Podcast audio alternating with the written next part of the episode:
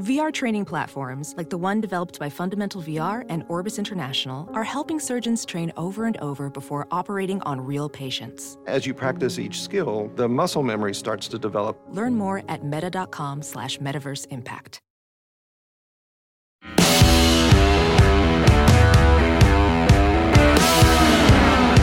So, welcome in.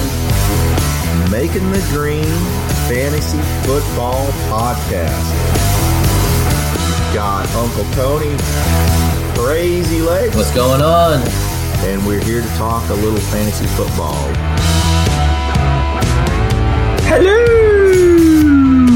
It is time for another Making the Green Fantasy Football Podcast. How y'all doing out there? This is Uncle Tony. We got Crazy Legs. What's happening, Crazy Legs? What's going on? All right, man. We are going to get out there and, and give you guys some pertinent information so that you're ready to go here for your uh, fantasy football drafts and leagues and showing those other punks in your league how to really win a, how to win those contests. So we're going to get right after it today as we talked uh, in our first episode. We're going to talk with some, we'll talk start with some uh, division uh, breakdowns, and our first one today is the AFC East, and this is one of those divisions. I think you got to be careful because it sounds really good to draft New England Patriots, but sometimes you don't want to. And we'll go through that for you. But we've got some, uh, you know, uh, pretty good teams here. Uh, there are definitely some folks that you want to look at for drafting in the top of the draft and and targets that you want to make. So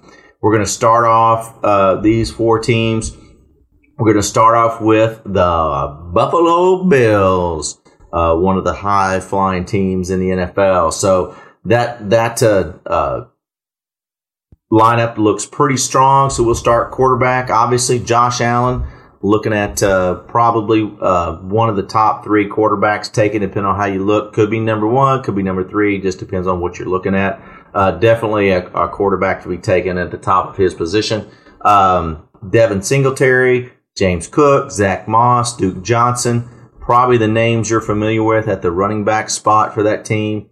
Uh, then we've got the uh, ever lovable Stefon Diggs, Gabriel Davis, and a name that shows up from time to time for folks, Jamison, New England Clan Crowder, uh, that shows up uh, for folks, the, the, sneaky, sneaky draft pick sometimes as the big three there, wide receiver, and then some some folks that are just trying to uh, break it in there because our our good buddy Cole Beasley no longer with the Buffalo Bills. At tight end, you've got uh, Dawson Knox and a newcomer in the uh, in the room this year, and OJ Howard. Uh, something we might talk about as we as we go through um, some stuff later on of, of folks you might want to see on the outside that could that could hit you somewhere. But anyway, lot there are definitely draftable players here in this group, and so we'll start back up at the top with Josh Allen. So crazy legs. What do you what do you think about J.A.? Uh, I don't think there's much to say. I believe he's been back to back QB one in fantasy, or at least around top three for the past two years consistently. So it's a no brainer. He's my QB one on the year, and I don't know. I don't know if there's much more to say about him. So there you go. I, that's true. Not much more you can say, but this is the guy. The offense goes through him. No matter what they want to say or do, they have built it around Josh Allen, one of the few quarterbacks still out there that really is a goal line threat. And uh, definitely, if you're uh, definitely if you're in a performance type of league, uh, Josh Allen definitely has an advantage over other quarterbacks because of that that running ability. Uh, so in that running back room, uh, Jake, what do you think? Is Devin Singletary a RB one? What do you think? He's definitely not an RB one. I have him currently slotted as an RB three with high RB two upside. He showed that last year at the end of the year when they finally eventually moved off of Zach Moss and said, "This is our guy, Devin Singletary." Now they didn't back it up in the draft, and they went ahead and drafted James Cook, um, who was a high pros- running back prospect out of the draft. So um, that's a little confusing as far as signals to us, but it's I think it's his job to lose currently. James Cook could see some passing down work. Uh, but I have Devin Singletary slotted as RB three currently, only because we know who's getting the goal line carries, and that's Josh Allen. Um, so I don't see a high TD upside, but lots of yardage to gain. We saw that last year how they used him. If they can continue to do that, a decent value there in the eighth round. I believe is where he's heading. Yeah, I agree with that. This this this group is not going to get you any RB ones, RB twos, RB threes. I think RB three backside RB twos is where you went. Now in a PPR league, I think Singletary has a little more value, and for, for that matter, I think James Cook has some value. Um, we'll see. Rookies, you just sometimes never know. Rookie wide receivers, we'll talk about that. That they can perform pretty well coming out. Rookie running backs, it's all about whether you can pass block. Everybody talks about, hey, this guy is the passing down um, uh, running back. It, Can you pass block? Can you not? Something we'll talk about. You need to look for in camp, see what's going on there. But uh, I do, I do like me some James Cook. Uh, we'll see, but uh, I, I, don't see anything here in a running back that you'd want to have. And, and long live Zach Moss. That's an unfortunate thing for three or four years. Some of us out there have been, uh, please, please, please let Zach Moss be the guy, but it just hadn't happened. So I think you can say bye bye to Zach. Uh, wide receiver, is there anything we need to talk about outside of Stefon Diggs? Uh, Stefon Diggs, top five wide receiver, consistent top five wide receiver. That's where he's being drafted. I think that's exactly where he needs to be. Uh, Gabe Davis has solidified, I believe, that wide receiver two role with Cole Beasley now gone, Emmanuel Sanders gone. It's his job to lose. Um, I don't see anybody taking that from him. He really showed out at the the year again. Uh, he put up four TDs against the Kansas City Chiefs. I very, very much remember one of the greatest games ever in the history of the NFL. Ever. Um, so I think he's a good wide receiver three stash. I think he's definitely going to be on someone's starting lineup. Definitely a high flex position, maybe starter for people. Because um, Josh Allen's going to score and he's going to throw it. Um, they know where their strength lies, and so I see Gabe Davis as a true wide receiver three with wide receiver two upside. That's a good point. And you know, so uh, let me go with Jamison Crowder. Do you look at Jamison Crowder as somebody to look at uh, to draft off of this team? I think if if you're looking only in a PPR situation, is Jamison Crowder a, a consideration? I would say that is the only time I would consider him, and even then, it's tough. I don't see them doing a lot of dink and doink passes in this offense. I think they're very vertical offense when it comes to their wide receivers. They know what their strength is. They're tall. They're lean. They can get go up and get the ball. Isaiah McKenzie, McKenzie is getting a lot of hype out of camp right now. I know it's only week one of training camps, but Jamison Crowder is one of those guys where you've just been burned by him before, so it'd be tough for me to go back to the well. Um, I need to see it first year there before I ever go back to him personally. I'm with you. I'm with you. Yeah, and, and just real quickly on Dawson Knox because we don't really spend a lot of time on tight ends. um, and uh, but you know he he's got the package, and and, and you, you want to do it. You want to spend that top pick for him in the as far as tight end ranks go. But be cautious. I, I think there's a lot of there's a lot of mouths to feed in this offense, and as much as you want to say the goal line might go to to Dawson Knox, uh, Stefon Diggs, it, it, and and then Josh Allen. That's their goal line. That's their goal line offense. I agree. Dawson Knox is again one of those fringe. He's, he's not a fringe. He's tight end one for sure. Uh, but that's not hard to do in this league currently to be a tight end one. Anybody can be that. It's the tight end top four or five that you really it takes a lot of work to bust into. The rest of them are all pretty much on the same level. Knox, I will say, and we'll get into this maybe later on, but Knox is a part of a high scoring offense, and that's what you need to be to be a high fantasy football player. And as a tight end position, that's what that's gold money. So I think he's going to see his red zone targets. I think he was a high, he was not heavily targeted, but he was a favorite target of Josh Allen's. I want to say when healthy. So it doesn't take much again to be a tight end one in this league. So if you've punted on the position and you're looking for a, a late tight end one, Dawson Knox is the perfect target. Yep.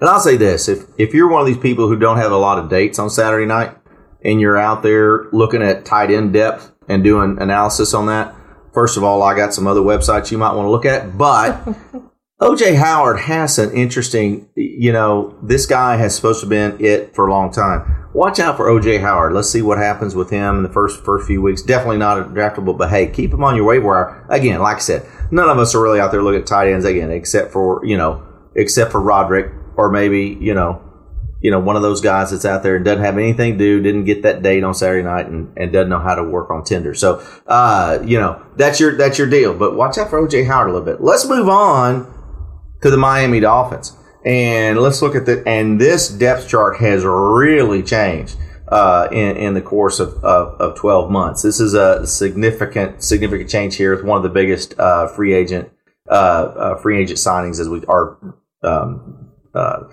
uh, draft. Or excuse me, um, trades that we saw during the during the offseason. So anyway, we'll go back into it really big. Big O Tua um, Tua T and he's in there at quarterback, definitely the the number one. Uh, and as far as Tyreek Hill is concerned, the best quarterback that's ever you know uh, stepped onto a football field. But um, in the running back depth chart, this is where you really got to pay attention. Um, Chase Edmonds, believe it or not, is listed as as the one with Mostert two, Sony Michel, Myles Gaskin, uh, and then um, I think uh, maybe uh, maybe some of the guys from New Kids on the Block behind him. I'm not sure, but uh, but definitely a big running back room there. But you've got three guys or four guys that really uh, to look at there in that running back position. We'll talk about it in a second. And then wide receiver Tyreek Hill, Jalen Waddle, uh, really are the big names uh, there. But you do have some guys. I, I can't believe it. Mohamed Sanu actually is on a depth chart still, and and you know you got you know him, you love him, you can't live without him. But uh, sometime about week seven or week eight, Mohamed Sanu will have six catches for about 102 yards and two touchdowns, and all of a sudden everybody be grabbing him, and then he won't do anything the rest of the year. I'm not bitter. I'm just saying. Uh, so uh, so anyway, but uh, Cedric Wilson is really the only holdover from that really well. I say Preston Williams is still there. There's a couple of holdovers from that really crowded wide receiver room, and then what I think is one of the best uh, uh, in the tight end room, uh, Mike Gesicki, Adam Shaheen, uh, Durham Smythe, but Gesicki may be one of the most underrated tight ends that's out there right now, and somebody that you could definitely look under the radar. But uh, but uh, Jake, what do you think about this uh, Dolphins uh, this Dolphins depth chart? And we'll start with O to a T. Uh, I don't believe a word Tyreek Hill is saying because he just got paid a ton of money to say all these words. So I'll believe it when I see it on on Tua. But I think even if Tua does take a step forward, he's not cracking that top 12 to me unless he puts up a huge amount of rushing yards to go along with it, which he shouldn't need to do with this new offense.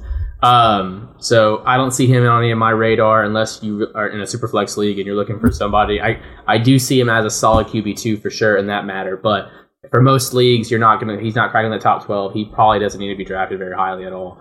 Um, and then moving on to the running backs, I think Chase Edmond is the currently being drafted higher. Um, as he is listed as the number one. That's probably list, that's probably because of Mostert's health currently. I know I think he's coming back from certain injuries, so he's trying to get back in there. Um, I could be wrong about that, but I'll double check. But uh, Edmonds coming from Arizona, a decent runner. I know this this is a t- tricky situation. I'm gonna treat it just like we do for most San Francisco backfields, which where their coach is coming from, and that it sounds like anybody could be the starter at any point in time. And so, and that's that's built into their uh, ADP currently. I think Edmonds is going off just in front of or behind Singletary, so like the eighth round, and in then Mostert's pretty much a free pick at this point. That I predict that will move up as we get more news out of training camp. But um, take your pick, take your shot on who you think is going to be the starter, because if that offense does resemble 75% of San Francisco's offense from past couple years, the running back is highly, highly valuable. Um, as far as wide receivers go, probably the fastest duo in the NFL. Um, Tyreek Hill and Jalen Waddle. Um, I hate to see Tyreek Hill away from the Chiefs, but uh, he is still being drafted as a top 10 wide receiver currently. I think he does deserve that. It's just a riskier pick, not knowing exactly what that's going to look like in, in Miami. Um, Tua has never had a receiver like that except for last year with a rookie, Jalen Waddle, and I don't think he had that many games with Waddle being injured, um, Tua himself. So I'm curious to see how they use Tyreek Hill and if he can sustain that top 10 wide receiver ranking. Um, I believe he'll get his. They paid him to be that guy. Um, but I know Jalen Waddle's being drafted only a couple rounds later, wide receiver two currently. I think that's where he sits, especially in PPR leagues. We saw him just eat a bunch of targets and a bunch of receptions last year, so I expect him to do the same. Um, I like them both, but I will take my shot on Waddle. Okay. Well, I'm going to say this: if you're if you're out there trying to draft a Miami running back, don't do it. Don't do it. To me, this is the biggest clusterfuck in the whole draft. I, you know, anything in fantasy football, I, I think this is a trap. It's a trap. There's a Death Star waiting for you on the backside of this. Don't do it because you're going to hear Chase Edmonds' name mentioned. You're going to hear Raheem Mostert, which Crazy Legs just touted all the San Francisco blah blah blah blah. I am really not buying into this. If I had to get a running back out of this room right now, I'm going to take Myles Gaskin as I leave the room or pick him up on the free agent wire two or three weeks in. All of these guys, and this is a lot in this Miami um, offense, These guys have never been here before. All of a sudden, they're new and new system, new stuff that from a fantasy standpoint, that almost never works out. And so if I'm looking at this lineup, the only guys, the only guys I'm looking to target out of this Miami Dolphins team is Myles Gaskin and, and Jalen Waddle. As much as I like Tyreek Hill, and they could prove me wrong, but Hill and Waddle are going to be running the same routes and running the same things. There's there's no way a running back survives uh, to to be a, from a fantasy football standpoint. Now that's going to that's going to be a top twenty four at the best in here. I'm I would tell you un, unless it's Tyreek Hill and, and you get him really late in a second round um, and and there's been a run and you can get him, or, or Jalen Waddle in the same in the third. I I'm a I'm out. I'm out on this lineup all the way. Even with Gesicki, I just don't know how they're going to fit in. I've got no desire to have a Miami Dolphin on my team this year. Yes, I'm punting on Mike Gesicki. There's too many mouths to feed. He's not George Kittle, so I don't see him pulling that kind of offense over. They've already come out and said that he's going to be involved in more blocking situations. So I'm I'm out on Mike Gesicki. He was already a fringe wide receiver or tight end one, anyways. Um, I will say this: the current ADP I'm looking at uh, for Jalen Waddle is in the middle to late fourth. So no. I have no problem taking him no. there currently. But like you said, Tyreek Hill is a mid second round pick. Could be higher as we get more of this hype out of training camp. So yeah. that one's a little tougher for me with the risk of not knowing, just not knowing what to expect. I've got you. So if you can't tell, Crazy Legs and I got a little bit of disagreement on Miami. I, am I'm, I'm just not. I'm I'm out. I'm out. I'm, I'm, a, out. I'm a riskier guy, I guess. So I'll take that Raheem Mostert at the end of a draft and just see yep. where it takes me. Yep. Yep. You just want to you just want to pass this Thanksgiving dinner and keep moving on. It's going to look good, but you don't don't go in. Don't do it. Don't even knock on the door. All right, let's move over to our you know them, you love them, you can't live without them, the New England Patriots. Uh, uh, part of me wants to say there's no absolutely there's no reason to go through the depth chart on this because other than Mac Jones, they could list these guys in an order and it doesn't matter. I will tell you this from a fantasy football perspective, there's no bigger death knell than to have a New England Patriot in a in a critical position on your team. If you've got him, I hope you're in my league because you're going to lose. There's no reason to have him. There's nothing has changed to have him. Josh McDaniel is is now out and um, in of all places, Las Vegas. Good luck. Um, we'll talk about them next time. But you know, I, I don't from a fantasy football perspective, this this depth chart makes no sense. The only guy I see on here, and I will go through the motions for you folks out there because I'm sure there's people that that disagree with me. But you know, you Mac Jones quarterback. I'm not saying he's not a good quarterback. He's a lousy fantasy football quarterback. Lousy. Um, and there's and he is the guy. There's no reason to even think Brian Hoyer. Let's forget about it. Uh, you got Damien Harris, Rhamondre Stevenson, James White, um, J.J. Taylor uh, in that in that running back room. Uh, DeVante Parker, Jakobi Meyers, Kendrick Bourne. Stop me if you've heard any first round draft picks here, and you know, as I go through this, you won't because there's not um, uh, you know, in the in the wide receiver room. Nelson Agholor, uh, name from the past. Uh, there's there's it's really interesting in that room, but not a lot of depth in there. At the tight end position, Hunter Henry and Jonnu Smith uh, were there last year. They're there this year. We'll see what happens. But uh, Jake, on this, am I exaggerating too much? Do am I am I being too hard on Mister Belichick? You know, how can I reach these kids? We, I just don't see it. Yeah, I think the I think the top two draft picks off the New England Patriots are their defense and their kicker. Um, because they actually end up scoring more fantasy points probably than any of their positional players besides Mac Jones, and that's just due to scoring. Um, it's fantasy football scoring, I should say. So yeah, I'm with you 100. percent Mac Jones, not a top 12 quarterback. I don't see him being a top 12 quarterback. There's I don't no, see top 24. I, I, I see top super, 24 just super from flex efficiency. guys. I wouldn't. I wouldn't from efficiency though. I mean, I, he, he, he was the top rookie last year for me. He was the top rookie quarterback last year. yeah, me. Yeah, but. Trent Dilfer won a won a, a, Super Bowl, but he was a lousy fantasy. I, I, understand that. I'm not calling him a, a, a Super Bowl winning quarterback. I'm calling him top 24. He's just got to beat out what 12 guys. I mean, there's not even 36 teams in the league. So, anyways, um, Damien Harris, I will say, I will draft Damien Harris at a, if it's a discount, like where he's currently being drafted. I believe is sixth round. I'm not about that right now. Again, I'm not touching a Patriot running back by any means. I've been down that road, not doing it again. Damien Harris is on a one year deal, I believe, or last last year of his deal. But all we're hearing out of training camp currently, and even before training camp, was Rhamondre Stevenson's looking great. He's finally up to speed. All this stuff. It's just going to be a clusterfuck again. I'm not. A, I think there's regression with Damien Harris. So at his current value, I'm out. And then I'm not even going to discuss the, the wide receivers for New England because it's just not worth my Yeah. time. So it's going to be great. You're to you're going to see this news out of camp. Camp news: DeVante Parker really securing the wide receiver one. DeVante Parker, great uh, great chemistry with Mac Jones. DeVante Parker, Bill Belichick speaks highly. It, don't matter. the The highest his ceiling is 65 catches, 800 yards, and two touchdowns. Leave him alone. Leave him alone.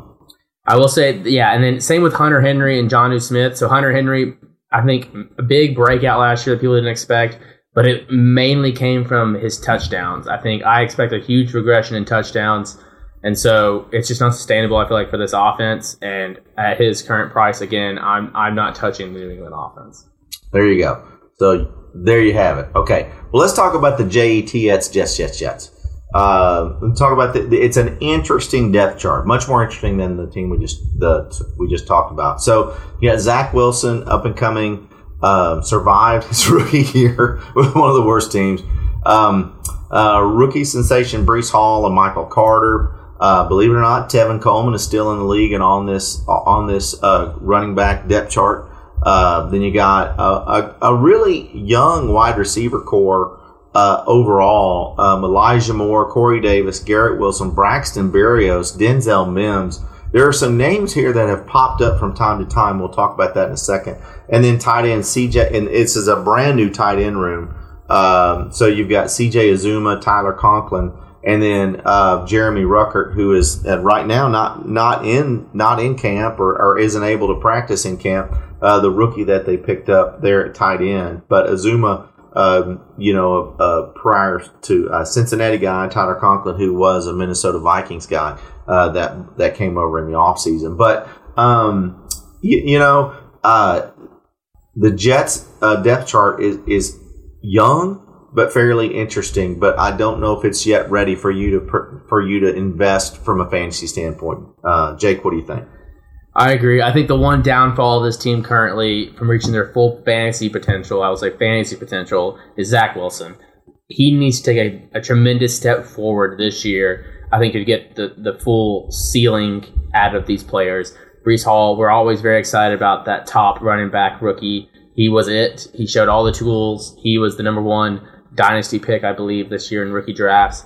Um, I am excited about him. I expect good things out of him, but I don't expect any RB one um, scenarios just with this offense not being a high scoring offense unless Zach Wilson truly takes that step forward, and I don't believe he will. Yeah. I, I just haven't seen it out of him. He they they haven't. I believe I believe they've tried to protect him, and they've they've added pieces in the draft, but I think he's just not that guy yet. He very well could be. Prove me wrong. I know he's young, but Breece Hall is the main piece I'm taking away from this offense. Garrett Wilson, electric college player. I can't wait to see what he can do in the NFL, but he is still a rookie with Zach Wilson tied to him. Yeah. Same with Elijah Moore. He was a solid rookie uh, wide receiver last year, so he proved that he can do it. But again, that I don't. I believe his highest weeks were not with Zach Wilson as the quarterback, and so I'd be very curious how that chemistry is going to work out again Yeah. this year. So I again, I see the wide receivers, nobody above a wide receiver three. So depth pieces for sure, because you any wide receiver one on any team can put up fantasy points. So if you want to take that shot on, feel free. Um, I will at a certain price. It's all about value in fantasy football. So, but just in general, I'm out on this team besides Breece Hall. That makes sense to me, and I'll, I'll say this: that this is a great, this is going to be a great daily fantasy team. And when Yes. I say that, we'll talk about this when the season starts. But from a daily fantasy standpoint, if you're playing that kind of game, there are going to be matchups, and and and at one point in time, this is a very talented wide receiver room, but not a very experienced wide receiver, wide receiver room. I think in two years, we'll see that Elijah Moore, um, Denzel Mims, Garrett Wilson, and even Corey Davis. Corey Davis has possibilities, but um, that, that that there are actually some some draftable uh, all season uh, uh, fantasy players in this in this group. But right now, I just don't see how you can trust anybody, even with Breece Hall, Michael Carter. They were talking about Michael Carter the same way they're talking about Breece Hall this year. And I'm just not believing that they invested that much money in two different players that they're going to make one the bell cow. I think we're going to see them be very much a 1A, uh, 1A, 1B type. And, and for fantasy football, it, just leave it alone. This is this is definitely a mid round, late round team.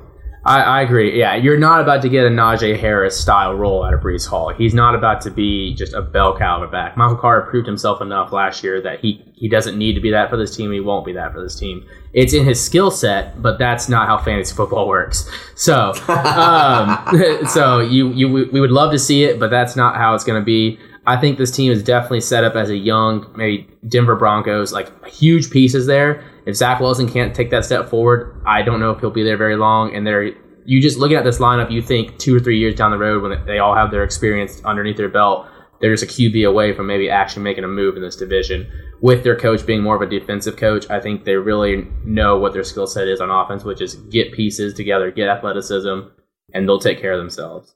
There you go. And that, ladies and gentlemen, is the AFC East.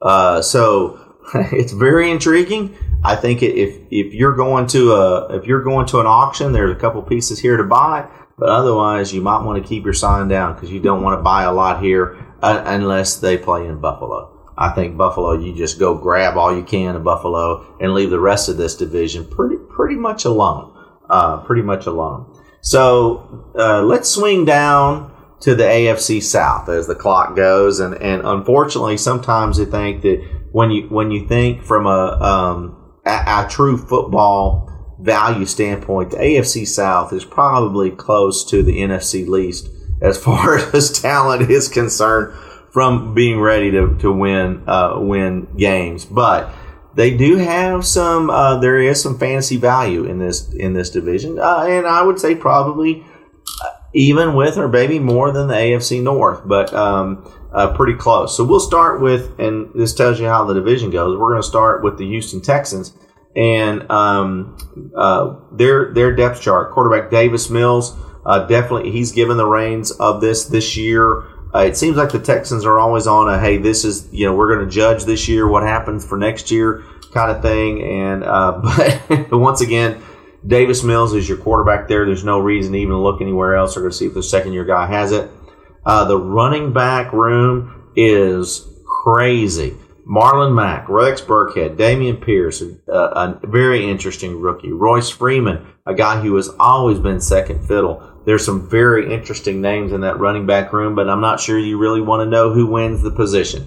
Um, wide receiver, uh, Brandin Cooks, maybe the most underrated PPR wide receiver in the last three years. We'll talk about that in a second. Um, uh, second year guy Nico Collins, Chris Conley, um, and then some guys that are really a lot of retreads that are coming in there that you just don't want to get into that alphabet soup. Uh, we've got some camp news on their rookie John Metchie here in a little bit, um, but then tight end I, Brevin Jordan, Pharaoh Brown again. I, I, there's nothing there. if don't draft a Houston tight end, I'll just put it that way. So we'll go back up to the top. And before I give this over to uh, Crazy Legs on this one, I, I will say this: I think Davis Mills is probably not a he, he may be a super flex walk out the room kind of draft choice as a quarterback, but I I am on record that I believe that Davis Mills is an NFL quarterback. It may not be this year that he's fantasy relevant, but give him a couple of years, and I think this kid is going to be really, really good. And if you don't get on the train right now, I think you're going to miss out. If you're a dynasty guy out there, if you have a chance to get Davis Mills, you won't in my league because I got him. But look at this kid. But now, for a, a, as far as what you're looking at this year, it's going to be a really tough year probably for Davis Mills. Yeah, and we should we should pre- we should have prefaced this earlier. We're when we talk about these guys, we're strictly talking about in a redraft league. Yeah, um, I 100 percent agree about Davis Mills in dynasty leagues. Go get him now as a throw-in piece to any trade you can, because um, I, I do agree. I think he is well worth. He I see him as a Kirk Cousins guy of the future. I don't know if he's ever going to be a top five top 10 quarterback in this league, but he's 100% a startable guy and a good depth piece for any dynasty team. Um, I will say you don't really know that unless you actually have a piece of this offense. I've been, yeah. I had, I was fortunate enough to have Brandin Cooks last year. I got him in a trade before fantasy playoffs started, and he took me all the way to the championship because he and Davis Mills have something going on here in Houston. They're the only two pieces you want out of this. I'm not touching the running back room. It's just a huge cluster of guys just collected across the years, and you just don't know who it's going to be. Dameon Pierce is the rookie. Um, he would be my bet just because I think he's got the cleanest the cleanest resume. Um, but Rex Burkhead also has been there and done that with them. So, but again, I think Davis Mills and Brandin Cooks are the only two pieces you want out of this. And as far as the redraft goes, it's just Brandin Cooks. Um, Nico Collins, you just haven't seen it yet. Uh, Chris Conley coming coming from the Chiefs maybe last year, I believe. Um, and so you just they're nobody they're nobody you expect fantasy value from. Um, it's a shame. We'll touch on Metchie later, but he's not in the not in the discussion right now or for this year. So Brandin Cooks is the only piece I want out of this offense. Yeah, I agree completely, and I, I think Brandin Cooks is a sneaky uh, wide receiver too. He is every year. Every yeah. every year.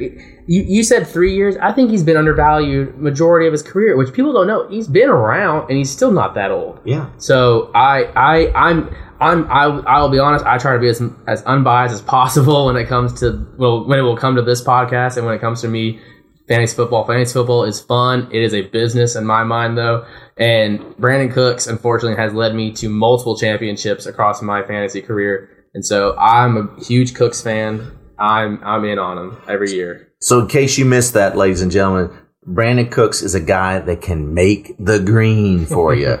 All right. Well, we'll move over then uh, to the Indianapolis Colts. And uh, again, there is some definite talent on this depth chart. Uh, and I think there is an opportunity here for some folks to, to uh, especially at the running back and wide receiver tops. This this is interesting. So quarterback, uh, we talked about him last time. Matt Ryan has moved over to the Colts. Uh, the Wentz uh, experiment didn't last very long. Um, so you got Matt Ryan there. Um, and believe it or not, Nick Foles is actually still on a roster, but it doesn't matter. Matt Ryan is your guy here. Uh, and then Jonathan Taylor, Nyheim Hines, Philip Lindsay. Uh, talk about something there in a second with those guys. You got Ty'Son Williams, uh, but really Jonathan Taylor is the story there in the running back room. One of the one of the rare uh, three down backs that you've got the opportunity to draft, and and uh, I think you'll see in in many, if not all, redraft uh, redraft uh, scenarios, he is the number one draft pick. But you've got in the wide receiver room uh, Michael Pittman, uh, Parris Campbell, um, and then it gets really dicey after that. Uh, who's going to be their third uh, wide receiver three? But with someone like Jonathan Taylor, you really don't care who the wide receiver three is. But it's Pittman and Campbell. Uh, and then tight end is Sasquatch Mo Alie-Cox. and then um, uh, Kylen Granson is a, is a new kid in town for that, but uh, that's basically it. I think this depth chart rolls around Jonathan Taylor and Michael Pittman. What do you think, Jake? 100% agree. Those are the two names you need to know from this offense. Um, uh, Matt Ryan, I think, is a solid, solid QB for Superflex leagues. Um, I think he's an upgrade from Carson Wentz, which is why I have Michael Pittman as that wide receiver two. I expect him to probably even end up in the wide receiver one conversation come the end of the year. Um, I believe his chemistry with Wentz, and especially in the red, red zone, is what held him back last year. I expect hopefully his t- his touchdown numbers to go up this year. Um, but yeah, this this offense resolve, revolves around my, uh, uh, Jonathan Taylor. He's the clear 101 in most leagues I'm in. Um, if he's not the 101, whoever's at the second pick, hopefully it's me, is getting a great deal um, because he is the true three down back that's really left in the NFL. Besides maybe only a handful of them, there's not many. Um, so I'm I'm a big believer in Jonathan Taylor. I think he's the 101 pick overall. And besides him and Pittman, I don't want anything else to do with these guys. So I'll say this: uh, I find value at Nyheim Hines, and here's why. Um, and and I said Nyheim Hines and Philip Lindsay. There are going to be some folks out there that say, "Oh, Philip Lindsay, he's done some. He's not a pass catching back." And so he's there in case John. If you had to handcuff anyone to Jonathan Taylor, and you you're drafting 20 rounds, uh, go get Philip Lindsay. He's a, he's he's the uh, handcuff. Uh, but Nyheim Hines is the third down back. It's going to be the third down back. So if you're in a PPR and you're looking for something in the late rounds, I think Nyheim Hines is a poor man's James White, uh, you know, uh, or what James White used to be. And uh, I, I, think there's value for Nyheim Hines to look at in a PPR. But don't if you're going in looking at hey who's gonna who's gonna be the third down back Lindsay or Hines that's not a contest. I, I think it's definitely Nyheim Hines. So I but other than that I'm with you. I've, I've always found Parris Campbell to be interesting, and Parris Campbell I think has the opportunity to to squeeze in as a wide receiver three with Matt Matt Ryan there. However, I wouldn't go any further than that because like you said, Jake that Jonathan Taylor is it has the opportunity to be the next guy that's a 100 uh one um well I don't know that anybody ever be another 100 reception back and um and 300 uh 300 uh, carries but uh, Taylor's got it is the one that has the opportunity to do it a lot of, a lot of targets a lot of the offense is going through him so I agree 100% 100% and and watch out for Mo, Mo Alie-Cox don't don't I, I wish I was six foot seven but just because you're six foot seven does not necessarily mean you can catch a football. So just be careful with him out there. Just be careful. All right, Jacksonville Jaguars. Um, if we were if we were talking about head coach changes, this would be the most fun, but we're not. So um, although it does it does have an impact. Doug Pederson is now the head coach here. Um, not that other dude that used to be from Ohio State and Florida and stuff. Anyway, we won't he who shall not be we named. Won't say names. Uh, but I think Trevor Lawrence is your quarterback there. Uh, Travis Etienne and James Robinson top that uh, uh, top that running back room. Uh, there's a couple of guys there, uh, Armstead and Snoop Conner. I just like to say Snoop Conner, so I had to mention him. Uh, but wide receiver Christian Kirk, Marvin Jones, Zay Jones, Laviska Shenault, Laquan Treadwell. This is a this is a one wide receiver room that has some talent. Um, and much like the Jets room that we talked about earlier, uh, this is a little bit more seasoned though as you go down the line with it, and there's some value there that we'll we'll talk about. And then tight end is Evan Engram uh, and Dan Arnold, and and everybody loved Dan Arnold for about five weeks last year when he was playing for the for the Panthers, and then got traded, and and so you know uh, I, I, don't know if you really want to draft a tight end from Jacksonville Jaguars, but it's definitely pop. But but that that just became really com- complicated uh, with Evan Engram coming in because he, he's always been someone who has never never uh, lived up to his ex- expectations. But what do you think about this Jaguar depth chart? It's really intriguing. I think with the new head coach, you kind of breathe new life into a team. Um, I think they're going to be very excited to have a new regime going under, and especially Trevor Lawrence. He just, it, you could just tell it just things did not click with him and their coaching style last year. Um, I think that brought, I think what he brought to the table was just a lot of expectations, being that next great Andrew Luck prospect, and it just didn't pan out last year in his first year in the NFL, which is not unheard of.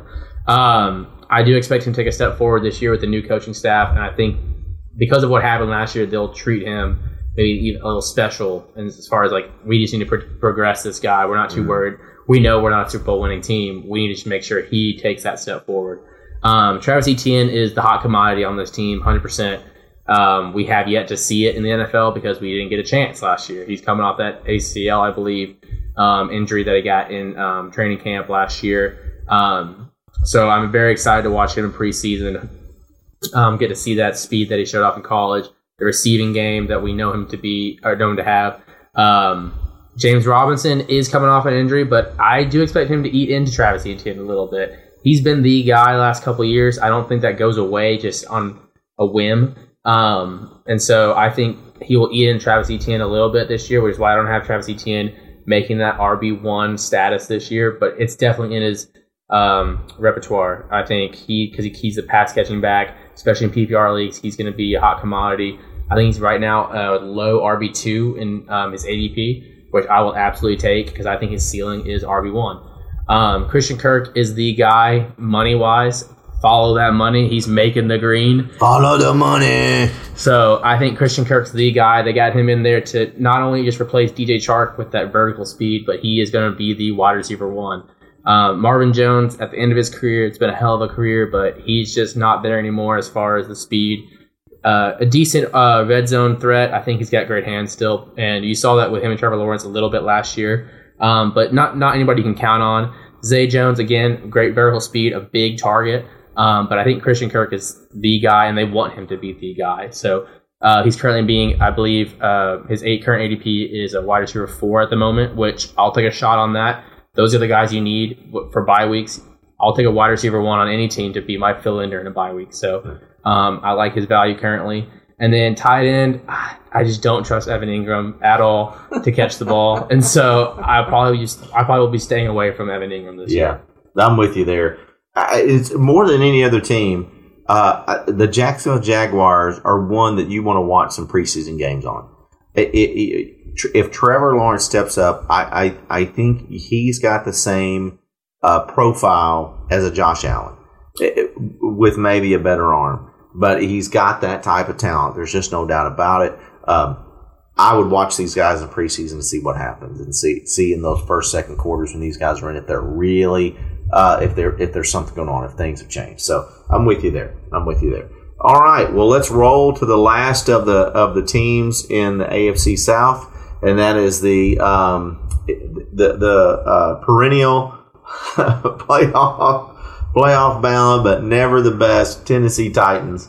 And so Ryan Tannehill. Uh, I, I don't have any Brent Musburger jokes here ready to go. So we got Ryan Tannehill, then uh, Derrick Henry, and a very interesting rookie in Hassan Haskins. Uh, then you've got Robert Woods, Treylon Burks, who we, we have a special place for him in the Razorback uh, Razorback Nation, uh, and then um, not a lot of depth there after Woods and Burks, and really uh, it's interesting that Robert Woods is the wide receiver one in that, and then um, a transfer over Austin Hooper is your tight end one, Geoff Swaim behind that who does had did have a little bit of the success uh, for the Cowboys uh, when they lost their their tight ends uh, over the last few years. But um, I, you know, the Titans every single year. It seems to me you get roped in that you really want to buy into this team, but it's it's all Derrick Henry. I agree. Yeah, it's 100 percent Derrick Henry. He's coming off the injury, but he correct, he, he came back last year, didn't he? Uh, or he was for the playoff game. He was yeah. So he should be 100 percent to go, I believe, this year. Um, he's a top five running back still. I treat him like Tom Brady, where until I until he finally drops off, I will never uh, not believe in him. Um, and so he's I see him as a top five running back, easily a top top half first round pick. Um, and I don't think you should have any doubt because he came back already last year. So if he hadn't come back last year and we still had issues of not knowing what he looked like or anything like that, I think that cleared up that he's fully back um, and ready to roll. So Derrick Henry, 100% the main guy on this roster. Ryan Tannehill, it's just he's a great NFL quarterback, but not fantasy quarterback. I don't. I think he's only been top 12 overall, like throughout a whole season once in his career. I want to say. Um, don't quote me on that, but he's just not that kind of guy because they don't they don't throw enough for him to be that guy. He's not. yeah. They don't want him to be that guy. Yeah. Um, what works for them is to run Derrick Henry and play good defense, and for Ryan Tannehill, to be efficient, that's what he does. The biggest trade, though, in the, uh, what I think of the, of the draft is they sent away AJ Brown. They drafted Treylon Burks to be that replacement. We think he can be here because we've seen it on the field. Uh, he had a slow start to camp, though. We all we kept hearing was he's having asthma issues. He's not getting on the field to, uh, enough that he needs to be. But this first week of training camp, all I've been seeing is highlight reels of him out of the camp. He's the buzz of camp right now. I'm very excited for Treylon Burks. But Robert Woods is my favorite pick of this team right now. He's valued below Burks. I believe he's being valued outside of outside the top 36 wide receivers. We know he's capable of doing it. He's just older, more experienced. I think that's to his benefit with Burks being opposite of him, and I think he will be a good pick for this team. Man, I couldn't agree more on Robert Woods. So here's, and I couldn't disagree more on Derrick Henry. I'm off Derrick Henry this year, and you heard it here first, folks. I think this is where we see the Derrick Henry decline. I'm just, he's never been out for that long with an injury. I just think this is the time. They didn't improve their offensive line. They didn't make the investment in that. I think this is where the Tennessee Titans have that. Oh, well, we're it's, it's a seven and ten season, just didn't make it, and I don't I don't see Derrick Henry being the guy that he was. Now, that doesn't mean I, I, I'm not saying he's not a top 10 running back. I'm just saying he's not top five. I would not invest a first round draft pick on Derrick Henry this year personally. We'll, we'll talk more, more about We'll rankings about later. rankings, but yeah. I'm just not seeing it. But I do say this. I think that this team is going to have to play from behind a lot. And with that, with that aspect, I think Robert Woods is going to be one of the best draft values. Should the health be there, I think he's going to be one of the best draft values. And so this is going to be something to look for for Robert Woods. As we talk about rankings, it's going to be if Robert Woods is healthy. But you need to follow Robert Woods, and if you can get him, get him. I think it's a. I think he's a. He's he's the pick that you that you want to have there um, from from this lineup for me personally. So. Uh, even though I, I will say that uh, Austin Hooper, I, I don't like to spend a lot of time talking about tight ends, but if you get out there and you can't get one of those top three or four tight ends, there's nothing wrong with Austin Hooper coming in in the in the back half of your back half of your draft and and have him be your tight end one with some streamers behind him. Uh, I think he could be uh, something that Tannehill looks for. Uh, so anyway, so there is the AFC South. I think everybody agree. Listen to these uh, descriptions, man. If you're going to buy anybody, uh, buy some Colts and uh, buy some Colts. And um, and if you're in Dynasty, you better go get Davis Mills. Um, but other than that, I think that's it for uh, AFC East, ANC, AFC South, and uh, I think that's a good description, uh, Jake. Uh, good job there. Good job. Uh, so, um, well, let's roll on, and uh, I think we're going to be just a couple of quick things here. Um, so, we're going to talk about a little bit of camp news, just a little bit, and really this first week. I'll just say this: uh, from what we've seen out of camps um this first week, it's been pretty mild. We haven't seen a bunch. We haven't seen the big ACL injuries that we've seen in the last couple years. People get to camp and boom, they're gone um, first week. So it's been a, a relatively easy first week. There's been some dinks and doinks. Jake, what do you what do you got? No, I agree. Yeah, you're you're just waiting for the, the shoe to drop when it when it comes to training camp. We got it heavily last year within the very first week with multiple injuries, I believe, and then this week we uh, this this year we haven't had any major injuries that I can uh, tell for the most part. Uh, the ones I want to hit on currently, and they don't have to be injury related, but they could be anything fantasy related. Um, one being Van Van Jefferson, I believe, is seeing a knee specialist. Um, he was going to battle, I believe, Allen Robinson for that wide receiver two position, but probably solidified himself as that wide receiver three, which a wide receiver three in that Rams offense can still be valuable, valuable fantasy wise. Him having to miss any time, if if he does miss time, really opens the door for an OBJ comeback or any of the other guys to take some reps away from him. So you just hate to see that for him. Yeah. Um, other than that, there's not too many other injuries I would want to hit on. There's Nick, there's ticky tacky things here and there that you would expect throughout training camp, and I think the the fact that we're hearing about them tells you that there's not much going on. Yeah. That people are just needing to mention what they need, what they can Yeah. to hit those word counts. But um, apart from injuries, some other major news we touched on a little earlier. Uh, John Metchie the third uh, with Houston. Um, very unfortunate. He has now a case of leukemia. He's already stated that he is out this season, as he will be battling that for the rest of the year. We hope he makes a full recovery. We get to see that that Absolutely. talent on the field. Um, some other big news from this week: uh, DK Metcalf, I believe, finally got his deal done with Making the green. he is making a lot of green, a lot of guaranteed green. Um, I believe his deal was somewhere in the range of three years extension for seventy-two million with thirty guaranteed.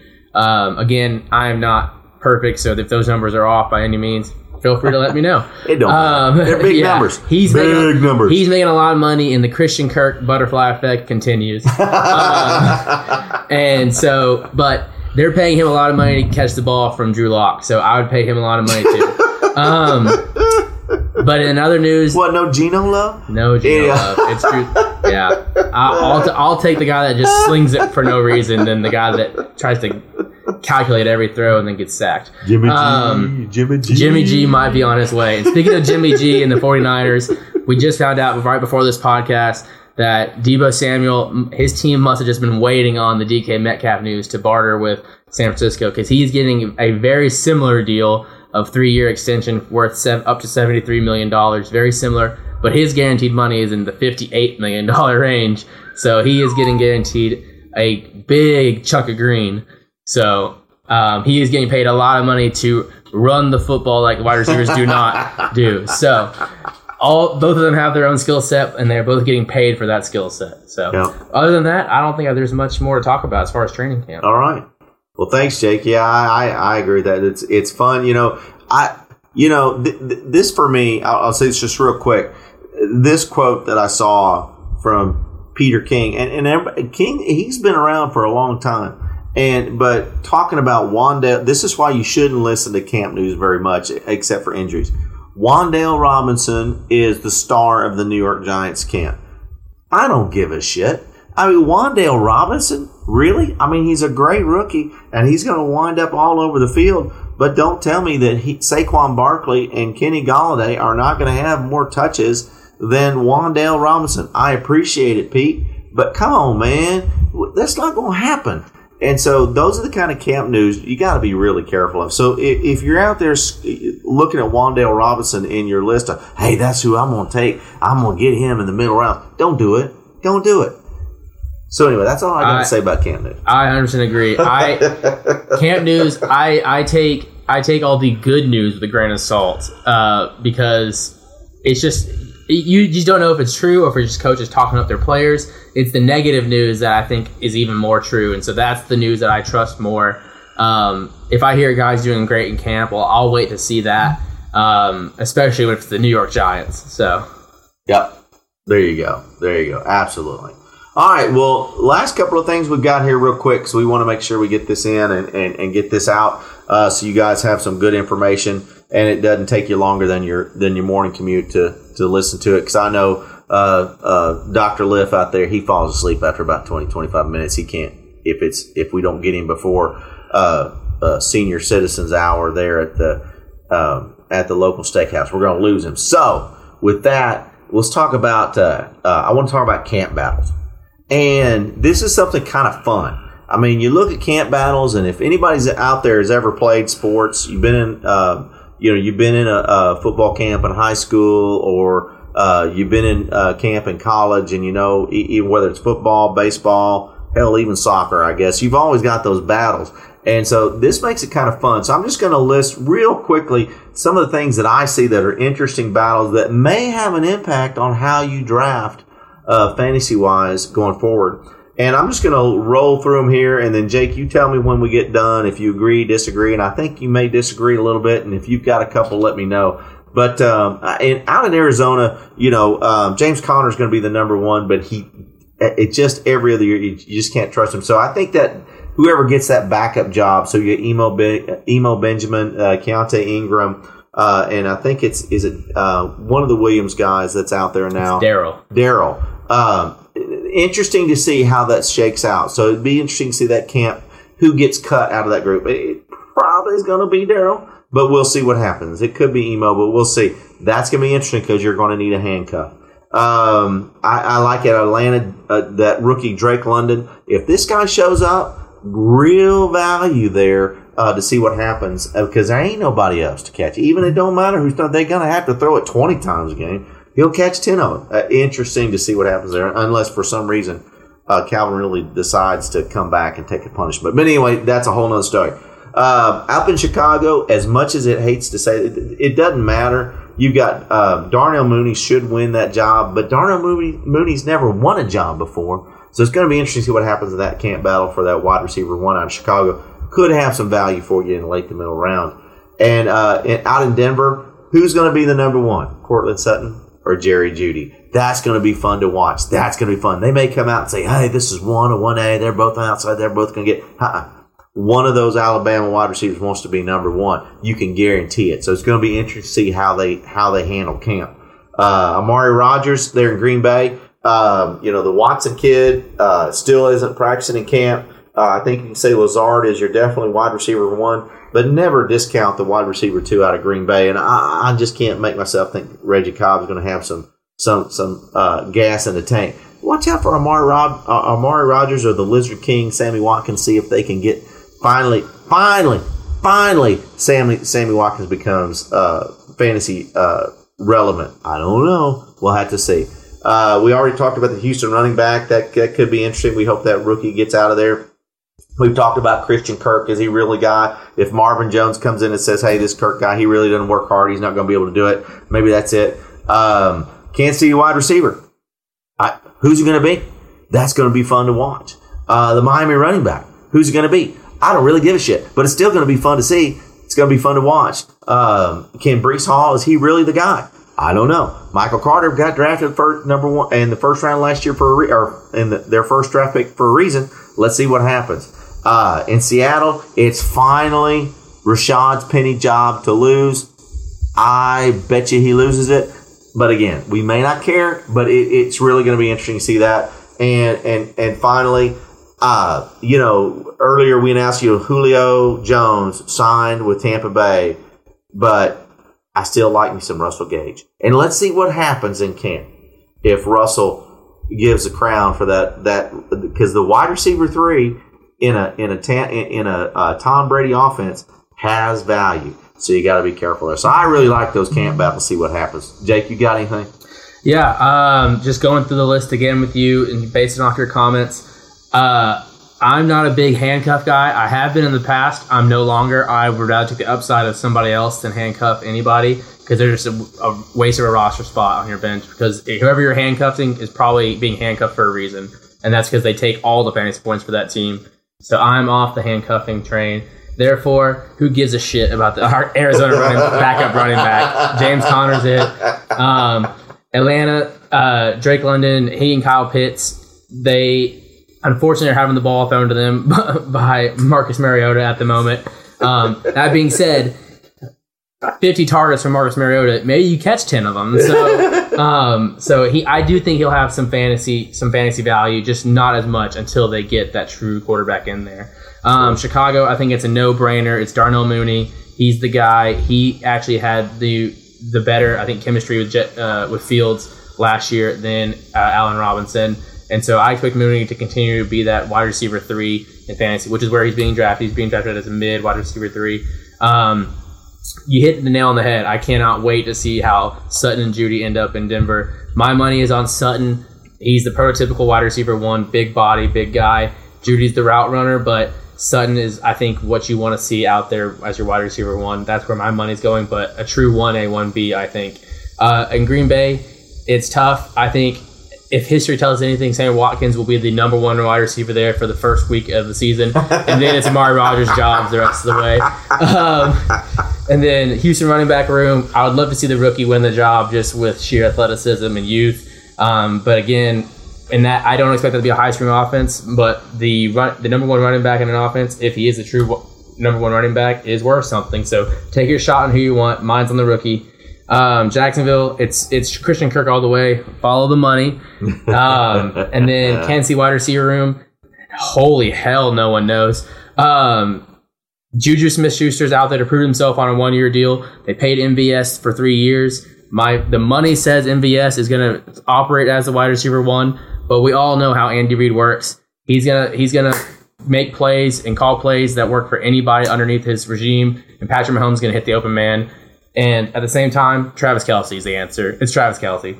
Um, Miami running back. I'm taking my shot at Mostert at the very end of drafts. Um, but again, San Francisco's uh, running back. Um, San Francisco, the starting running back for San Francisco has always been a highly valuable uh, spot, and so I highly anticipate whoever does win that job, if they stick with them, will be fantasy value. Um, and the Jets, Breece Hall's job to lose. Michael Carter was a third round pick, I believe, for them. The money points to Breece Hall. It's Breece Hall's job to lose. Seattle, I disagree. It's Rashaad Penny's job to lose. Rashaad Penny was a workhorse in ah, college. We haven't yet to see it Whatever. because because of his injuries. And so I think Rashaad Penny continues his domination from last year. They can rebuild them. They, They the don't have a quarterback. They have to. They have to run. They, they will have to establish a run. They will not lean on Drew Lock or Geno Smith, whoever that is. And then in Tampa Bay, Russell Gage's worst nightmare. He got away from Julio Jones out of Atlanta. He's like, "This is my time to prove myself," and boom, Julio Jones lands in Tampa Bay. So they, I hope they're friends because otherwise this is gonna be awkward as hell. Otherwise, Um, yeah. I expect Yeah. once Godwin comes back, these guys are just going to battle for that wide receiver three spot, um, which is still valuable in a Tom Brady offense. But I see Julio Jones as nothing more than a red zone target, and Russell Gage is a field stretcher. I probably won't get any of them. They're more of free agents or depth pieces, but Um, my money is on Gage. So There you go. Well, all right. Fun times ahead. Fun times ahead. Uh, I as we go forward, I think you'll hear Crazy Legs and I uh, disagree a little bit more, um, and and so that's coming. I'll defer to him right now. I think it's okay. But uh, I think that's going to wrap us up for today. We'll talk about uh, draft strategies for, for different types of drafts next week. Um, you know, hey, if you have the opportunity, you're out there, go do a little mock drafting. We'll talk about that later. Hey, there ain't nothing wrong with a little best ball uh, action if you can get it, and we'll explain those next week as we go forward. But uh, but with that, crazy legs, you got anything else? I got nothing else. Hopefully, we're helping y'all cash out. All right, go out there and make that green. Remember, if you can't be good, be good at it. Peace out. Peace.